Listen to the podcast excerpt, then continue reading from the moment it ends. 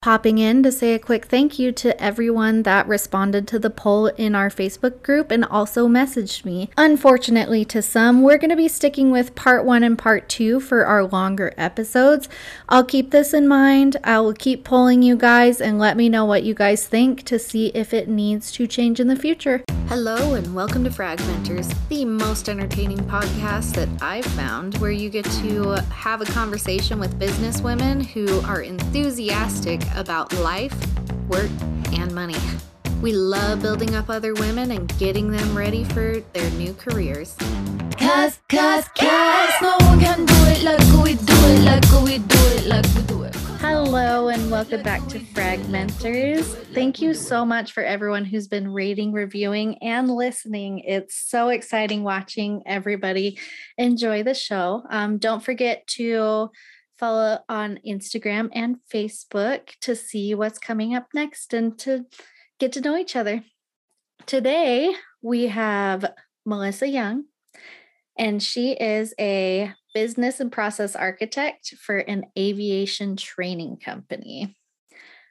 Welcome, Melissa. Thank you. so, how did you get into this? Good question. It's kind of by accident, actually. Yeah. So prior to, I'm where uh, I've been with aviation or in aviation for about 13 years. And prior to that, I was about 12 years in wireless telecom. Mm. So when I was over there, it was really kind of an accident. I had started out in customer service and moved into corporate training. And the company I was working for needed to send someone to get certified in the OG Six Sigma training. And so they sent me for that. And from there, I started learning rapid improvement and value stream analysis, um, hosting events, uh, all around process improvements. And that kind of led me to where I am today. So you went from call center to business and process architect. I did. Yeah. Okay. That sounds like a big deal to me. Well, I don't know about that. It, um, I mean, I've been working a long time, so you know, I've had lots of opportunity to to move around. But I, you know, I think part of it is just there are certain natural skill sets that people have, and if you're willing to develop those and and kind of go the way that you're led, a lot of times I think you may end up somewhere completely different than where you started. Mm-hmm. And probably even somewhere completely different than you even anticipated. Yeah, for sure. So, process architect, being in IT, I'm thinking of like network infrastructure architecture. Is it anything like that? Or is it, what can you tell me about it? yeah so it's it depends so um, i usually work on a project basis so mm-hmm. you know with a project there's like a beginning and there's an end and what we're looking at in on the it side are usually like software implementation major upgrades infrastructure enhancements that are going to impact the entire business things mm-hmm. like that Oh, nice. And do you deal with outside of IT stuff or is it strictly IT process and stuff? Predominantly IT, but I'm kind of in the middle. So I, I, consider myself almost a liaison between the business and the IT side. Mm-hmm. So I, I have a lot of project management in what I'm doing and process redesign that's part of any type of either um, implementation or upgrade. And I sort of straddle the line between those two things. So, very heavily involved in the IT side. I a lot of times have to translate um, the IT to the business in a way that they understand. And then I have mm-hmm. to work on taking the like technical requirements, which are usually like a business requirement from the business, and turning that into a technical specification and yep. breaking it down into phases and stages, things like that. Man, you have to dissect the verbiage both ways. Exactly. That's, that's that's sort of um, that's one of my superpowers having the nice. ability to take and translate back and forth and make sure that both sides are at the same level of understanding make sure that we're delivering exactly what it is that they need but then turning it into geek speak for the tech side and make sure that that my programmers and software engineers are are able to take what the business needs and actually develop a product for them that's going to meet those needs. Geek speak. I love it. So IT, they speak in acronyms all the time. Absolutely. Yes. How are you with acronyms? Because every time someone throws these letters at me, I usually reply with, I don't speak acronym. What are you saying? It's funny because IT has their own acronyms Mhm. and aviation has their own acronyms and the government has their own acronyms. Yes. And oftentimes the same acronyms mean completely different things. And so you have to know, depending on who you're talking to, what they're talking about. So yeah, it's it's sort of like I need a magic decoder ring, and I unfortunately didn't get one of those when I got hired. So I've just had to figure it out along the way. Yeah, that when I first started, people kept saying uh, they were doing something for uh, what is it? CMA. Mhm. I was like, for the Country Music Awards. And they're like, no, it means cover my ass. Right. So, yes, those are two different genres. Same acronym. well, and like when you're working with the HR side or the benefits side, and they're talking about STD is a short term disability. yes, that So- one threw me off too. Yeah, You have what now? exactly. You're Are we giving me actually talking about this? I have 200 STDs. I don't even remember that blood test.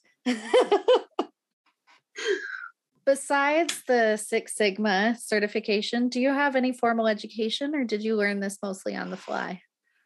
Uh, a little bit of all of it. So my education is kind of all over the board. I started going to school. Oddly enough, I started going for mental health. Really? I got into my practicums and realized, quite frankly, that I'm not made for that field. Mm. And at that point in time, the company I was working for, I had been moving up and they wanted more of my time. And I had to decide in that season of my life if I really wanted to get serious about my job or about my education. And I chose my job. Uh, I've gone back a couple of times, but what I do frequently requires like certifications. And so I started racking those up and you know nothing about my path has been textbook but i'm Mhm. not exactly a textbook kind of girl Same. I always tell people that I did my life backwards. right I went to school, had a baby, graduated, then I got married. not not at all how linear how we're supposed to, quote unquote. right So, what has been your biggest obstacle? Um it's funny you say that i would actually say professionally it's been being a woman I'm I nodding think- my head. yeah exactly Nobody I mean, can see me. you have to kind of look at the statistics. So, you know, it depends on where you look, but some of the 2022 estimates for the US are that like 46.6% of the workforce is made up of women. Mhm. Now, the residential population data shows that 51.1% of the population is female. Those two numbers alone really don't tell a story, though. And, you know, for me personally, I'm a woman in IT in the field of aviation. So clearly, I like to make things as hard on myself as humanly possible. Um, but on the aviation side, they break it down into two categories you're either pilot or non pilot. Mhm. And obviously, I'm in the non pilot category. But I thought for you were non- a pilot. No, well, I'm just kidding. I- actually, I did go to ground school, but that was just so that I could learn the industry. Oh, Since I had come out of wireless telecom, and then whenever I came over to here, had absolutely no commercial training experience and needed to know a little bit more about aviation. So I went through ground school, and and that was just a, a personal goal that I had set for myself. But um, that's not the side that I work on. and on the, the non-pilot side, women make up about 30% of that population. Mhm. But even that number, which sounds like "Oh, that's not too bad, that number is only as high as it is because flight attendants make up part of that, which is like 79.2%. yeah. In the pilot category, though, women make up 8.4% of the total. And then where it gets really painful is that of that 8.4%, only 7% of the women fly commercially. So that means the rest are like private pilots, recreational Mhm. pilots, even students. That's not where the money's at. Right. And then if you switch over to IT, the numbers are also completely insulting. So even though women make up, you know, 47% of all employed adults in the US, women only hold 26% of the IT roles. Yep. And if you start looking at the the innovation metrics, they which is where they they have all of the uh, like r&d and patents and things like that the numbers are around 88% of all technology patents that are out there come from male only invention teams. Mm-hmm. so even if a woman can make it into it chances are pretty good you're going to be excluded from innovating in that arena. Yep and then on the project management, if you look on that side of it, they estimate between 20 and 30% of this profession is made up of women. So, yeah, I would say being a woman has been my biggest professional challenge. So I know the statistics because I try not all of them. I can't rattle them off like you, but having been in IT, you live it, so you yeah. know. But how personally have you seen that affect you? You know, I think that the biggest thing is you have to work a little harder. You mm. know, you're you're often not taken seriously in the beginning and a lot of times you're not seen as a peer. And so you kind of get used to just having to prove yourself. And I'm not one that minds that. I love a good challenge. I don't mind getting in there and proving myself. But if you take a step back from that, you do realize that it is it holds you back in a way. And should you really have to work as hard as the the next person who happens to be a guy? I don't think so, but it's it is what it is and it's the world we live in. Right.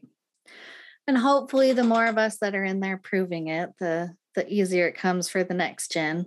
Absolutely. I it's actually I I think I've personally experienced how we are slowly changing the climate because I was talking to my sister, one of many, and she started a new position and she texted me she's like she sent me a picture and she's like Dina is one of these a Wi-Fi router because she is not tech savvy at all. She's always come to me for her tech stuff. So I I found it and walked her through it and she's like, I knew that asshole was wrong. like this IT guy, I wish I had a woman. And I was like, well, it's very rare to have a woman in IT. She's like, I thought it was female dominated. like, what are you talking about? She's like, well, you're like the smartest IT person I know. So I didn't think it was just you. So hopefully, with our kids seeing us do it and their friends seeing them do it, it'll get a little easier. Absolutely. Or my sister's just a dingbat. Just kidding. I mean, that's possible too. But we've talked about your obstacles. Now, what's helped you the most in this career? You know, I think um, two things immediately came to mind. I'm going to say the first is being a strategic thinker. Mm-hmm. But I also think that it was the recognition that the way that I think is actually unique and that it could be turned into an asset. At that point, I really had to make a conscious decision to just constantly level up my skills. Mm-hmm. And so I think that's why it puts that characteristic at the top of the list. And then, second, I would say tenacity, heavy emphasis on the ass. um, my boyfriend recently told me that I don't have tenacity, I have 11acity because I'm just a little extra in every way imaginable. I don't quit and I don't back down. And so I think that having those two things are, are what's helped me get to where I am. Oh, for sure. 11acity. 11acity. Exactly. My husband wished I had 11acity. That's funny because I'm sure he wishes I didn't have it. well, I got stubbornness, but it's it's pretty funny because I've always we're going to go I'm going on a tangent. I've always had really nice boobs like since I had a C cup in 5th grade like and I married the only ass man I've ever dated. like they're wasted on you. so I meant something else by 11acity, but right. So, do you feel it's imperative for women to work in your field, any or all of them? Absolutely. Yeah, I think, you know, honestly, that it's imperative for women to work in every field. Mm-hmm. I think the absolute best companies are the ones that not only value, but prioritize diversity. Yes. I personally don't do echo chambers. And I believe that if you want to solve big problems, you need a cross functional, cross organizational team of people with all kinds of experience and varied knowledge to come up with the absolute best solution to a problem. And if the makeup of the contributing team doesn't match the population of the area that you're serving, I really think you're limiting your possible outcomes and your chances of greatness. You need that diversity in all areas, in all fields, in order to kind of level up and, and to take it to that, that next level of greatness. Yeah. And I think that I would expand further. It's not just in the area that you work, but it's in the area that you help, that you're Mhm. servicing. Right. So, say you live in Idaho, like I do. We are predominantly white. But if I have a company that's servicing Idaho as well as somewhere in Mexico, as well as somewhere in Africa, having only white staff does not do anything for it. So, Absolutely. yeah, I love what you brought up. And it's not only where everybody's living, it's the demographic that you service. Exactly. Absolutely. Whatever your product or service is, you you have a, a group of people that you're attempting to offer that product or service to. That's the the cross section that you need to bring into the company and to any team where you're trying to solve a problem. You got to look bigger than just what you have access to, or you're never going to get any bigger than where you are right now. Yeah. Well, just I'm going for the boobs again. It's gonna be a boobalicious episode, guys. Sorry. Sounds good. But if you think of it, the invention of the bra and the corset, these things were invented by men because Right. women couldn't do it back then. And now I am wearing the most comfortable bra in the whole world. It doesn't have wires, it still has support, it still does all the things. It doesn't squish me flat like a sports bra. And I truly believe it's because it's a woman owned company. Right. Having women building things for women makes a lot more sense. Right. It absolutely. You're yes. it's going to make a difference and and embrace it. You know, Mhm. accept all the different things that the the different people bring to the table. Just make sure you've got the diversity covered and, and you'll come up with a good product on the other end. Yep. No, I love that. What advice would you give to someone wanting to enter into any slash all of your fields?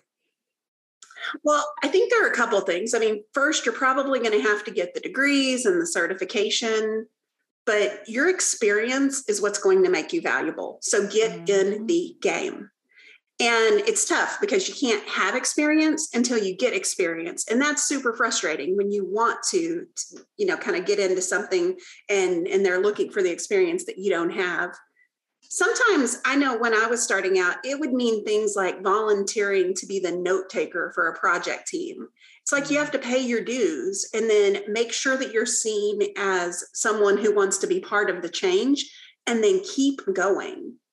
I got where I'm at because I kept showing up, but then I made a reputation for myself of getting shit done. And I have a theory that you're either part of the problem or you're part of the solution, and you choose. And I always chose the latter. I want to be part of the solution. So when you kind of take a step back and look at what I do, like the advantage to this particular skill set is that it's easily transferable across industries. Mm-hmm. You're building a toolbox, you're filling it with tools. Those tools can be used in other places. And just like you want diversity in your problem solving or your project teams or your company, diversity in your own personal skill set makes you more marketable, gives you more opportunities. I'm not stuck in aviation. I, you know, I came here out of wireless telecom. Those couldn't be two more different things, but my skill set was transferable. And I think that was important. And I think if you can find somebody who does what you want to do and like keep them in your orbit, but like let them know that you're interested and passionate in what they do, because it seems like people really want to help. And Mhm. at the very least, you can learn from them. You can watch them, see what they're doing, learn from their mistakes so that hopefully you don't make them. And then I would say we really have to steer our girls towards both STEM and STEAM. And you know the difference between the two really being the approach and in the inclusion of arts which i think are incredibly important. It's not just technology. Yes. but i tell my daughter all the time like women in it are freaking unicorns. And if you want financial security explore all your options there because tech isn't going anywhere. It's the Mm-mm. driving force for transformation and innovation. It's constantly evolving but it's very lucrative. Yeah. and i know money can't buy happiness but it does buy cool toys and toys make me pretty happy Yes, for sure. It's that that's another thing that drives me nuts about women not being in STEM is because if you look at the statistics on the pay for Mhm. people in STEM, Right. it's very, very, or it's on the higher end.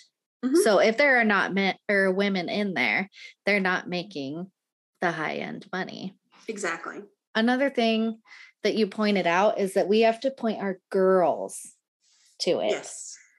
It's Yeah, I think we good. do that for our boys. Like that's a natural tendency, even in the toys that we buy them, Mhm. the activities that we engage in, and we do it much less with our girls. And I think that that's if we want to improve the the number of women in these fields, we've got to start them early. Yeah, we have to, and not just the parents, but everything. You have to show it early. Right. I don't think I've ever seen a woman pilot that I can think of off in media, in, I mean, even in movies. I mean, maybe once in a book, but I can't really remember off the top of my head. Right. So I know that there are women like us that see no one in there and we're like, okay, you know, I'll be the one. But a lot of people are like, well, that's for men. They need that person to get in there. So, Yeah. and even just seeing it in make believe land, you know, in books and stuff, that helps push that, yes, that is an option because you've seen it there. Yeah, and I have kind of a cool story about that. Whenever my daughter was little, there were times that I would have to take her to work with me, especially if, you know, she was sick or had the school had a holiday Mhm. and she would come to work with me and she had her little backpack full of all of her little toys and she would play under my desk and she would write on my whiteboard and she loved those giant um, like the large papers that you hang on the wall whenever you're kind of doing classes and events Mhm. and there was at one point that she was at, at work with me and in my door my office door was closed but there was a very heavily decorated admiral in the navy that stopped in to see me and i was embarrassed and i apologized and i was you know fearful that he was going to see me as being unprofessional like i said i work in aviation which is like the epitome of the, of the old boys club Mhm. and here I had a small child under my desk and we were like singing songs together. But he stopped me while I was apologizing and said that he had always known that I was a mama 1st Mhm. and that he actually thought very highly of the fact that I don't juggle my child and my job. She was my priority without exception. And then he went on to say that I was one of the most effective operational strategists and innovative process engineers that he's ever had the privilege of working with. And if you saw this guy's resume, you would understand why this like completely blew me away, left me speechless. I don't get speechless, as you can imagine. But then he went on and told me that I was providing an admirable example of what being a strong woman and being influential in a male dominated workplace was to my daughter, and that I should be very proud of the things that I was teaching her. Yeah. Um, and then he went on to address her, but of course, I was left reeling with the fact that here I thought that I was doing something that would, you know, be a strike against me. And Mhm. at the end of the day, he didn't see it as a strike against me. He didn't lose any respect for me. He actually, you know, complimented me on the fact that I was showing my daughter through a lived experience what it looked like to compete in in that particular world. Yeah, no, that's awesome. And that you were able to take your kids. Yeah, well, it was one of those where my office where it was located, it had no windows and was in the back part of a building. You wouldn't even know if she was there with me. And a Oh, lot of what I do is with people all over the country and in some cases all over the world. So the groups that I work with are not even necessarily in my building. I don't even, I work from home now because of that. They needed office space. And they were like, I don't even know why you're here. You work with people everywhere but in this building. mhm. So it would be oftentimes that people wouldn't even know she was there. But when they did, she would go to conference rooms or, with me and sit over in the corner. And because it had always been her life, you know, she just, she behaved like she was just part of the team. She was completely quiet. She didn't bother anybody. And people would just stare at her in awe because this is all she's ever known. Mhm. Um, they used to laugh about the pictures of like JFK Jr. under his dad's desk. And there's pictures of of my daughter underneath my desk. And it's, you know, you just expose them to it and make it part of their life and their world. And she always came first, but I also had a job I had to get done. Yeah. So has it influenced her in her choice and direction she wants to go into? Well, she literally just graduated. So she just Mhm. turned 18 and she's a badass though. The kid's already got her black belt. She graduated high school a year early. She just finished her first year of college. The first, this past weekend, I just moved her into her first apartment. That little supernova is like hell bent on doing life on her terms. Mhm. So, you know, no idea where she gets that from. and is she doing anything techie or STEM related? Not yet. She's she wants to be. She kind of has two schools that she's looking, or two paths that she's looking Mhm. down in school. She either wants to be a vet, which she's wanted to be since she was very little, or she wants to be in the FBI. I mean, those are similar. Right. Exactly. but you know, the first few years of college are all the basics anyway. So it's Right. like you don't have to decide, live some life, do some things, get some experience. And she worked for the martial arts school for a number of years. After she got her black belt, she became an instructor up there. Mhm. And so she's only recently left that and kind of exploring a little more. She's doing a lot of the gig economy stuff right now because it's Mhm. so convenient for college kids. vet or FBI. That yeah, is. I know, right? Those are You know, I hate to say it, but I think FBI would be easier. I could not imagine putting down a little puppy or something. oh, I couldn't either. so Absolutely not. I'm such an animal person, and she is too. And that's one of the things I was worried about. She has this big, huge heart, and how she sees the positive side of it, like when we take Yeah. the dogs to the vet. But then the negative side of that is that's tough. That's hard on your heart. Yeah. Well, and you said that you went into mental health and decided that you weren't built for it. I considered being in therapist or something to that capacity, and I am not built for it either. So I am not built for being a vet. I Yeah, am I- for the best of cases, like, oh, you came in because you need shots. That's all I do. I just do your annual checkups. That's Right. it. Pet the puppies. yep. Let somebody else do that hard stuff. So you've already talked about having your daughter come to work for you. Have you had any other struggles or have you just loved having kids while working? What do you have any other kids? No, um, she's my only one, and I would say it's it was hard, uh, especially because I was a solo parent. Mm. But at the same time, I wouldn't change it for anything. You know, like I I loved what I did, and I really enjoy participating and making a difference. And I've gotten to work on some really cool things that still blow my mind to this day that I've had those opportunities but I've also gotten to be a mom and I I was a room mom and never missed a single one of her, you know, parties or field Mhm. days or any of those things. It just meant that I had to use all my vacation time for those type of activities instead of us actually being able to go on vacation and do things like that. But you really have to just figure out where your personal priorities are, what's most important to you and how you want to raise your child Mhm. and then work around that. And a lot of times that meant, you know, sacrifices that other people may not have made. But it was, I was always looking at what was in in her best interest and provided the best living for her. And it was always important to have benefits and insurance and, and things that mm-hmm. I couldn't do if I went out on my own. So it's it's constantly a struggle, but it's more of that, you know, the emotional struggle of you always want to do your best or at least i'm one of those that has that you know perfectionist tendency. But i wanted to be the best mom and i wanted to be the best at work. And Mhm. you can't be the best at everything. So how can you possibly still be a, a well respected employee who gets everything done that you need to while you're taking your kid and and you know working from the dojo at night while she's practicing her martial arts? You just do what you have to do. Yep. No, I it's that 11 acity. that's right I love that so much.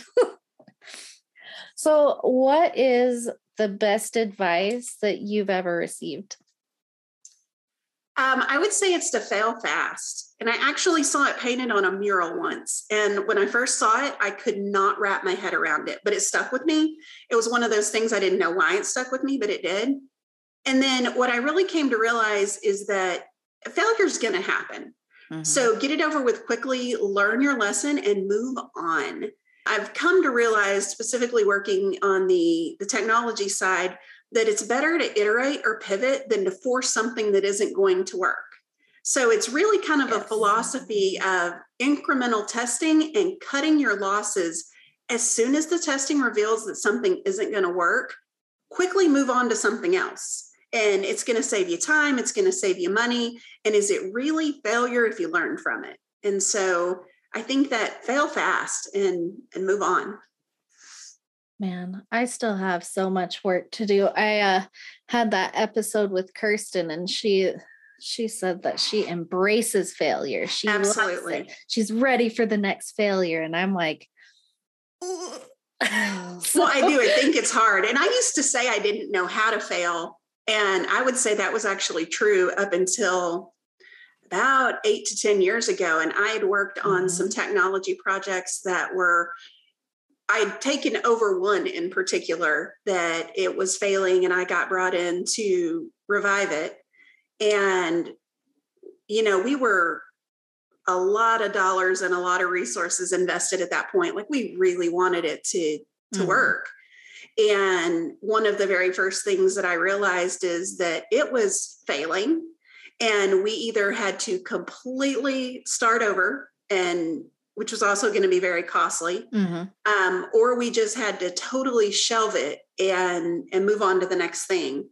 And that was a hard lesson because I took that so personal, and it didn't have anything to do with me. Right. And and that was the very first time that I had professionally encountered that level of failure. Said I had even been brought in to save the day, and and then had to be the one that went back and said I'm not going to be able to save this one. Unsalvageable. It, it was unsalvageable. And, and so we had to completely swift, switch gears, but I learned so much from it. And then when I, because of that, I got to work on projects of a similar size. And, you know, we had failure, but they were much more manageable because we failed fast. Right. And we learned very early what was going to work and what wasn't going to work switched courses and then that ultimately led to success but if you drag it out it's going to cost a lot of money and a lot of resources and a lot of heartache and and mm-hmm. the torture that you put your teams through and then ultimately you're still going to have to pivot anyway so do it fast and do it early rip off the band-aid absolutely Unfortunately, that is the end of part one with Melissa Young. If you liked this, please rate, review, subscribe because that helps me out. But also tune in next week for part two. Thanks again. Bye. Oh my gosh, thank you so much for listening today. I hope you had as much fun as I did. If you liked this, please rate, review, and subscribe to ensure that you can more easily find me in the future. Thank you again. Bye.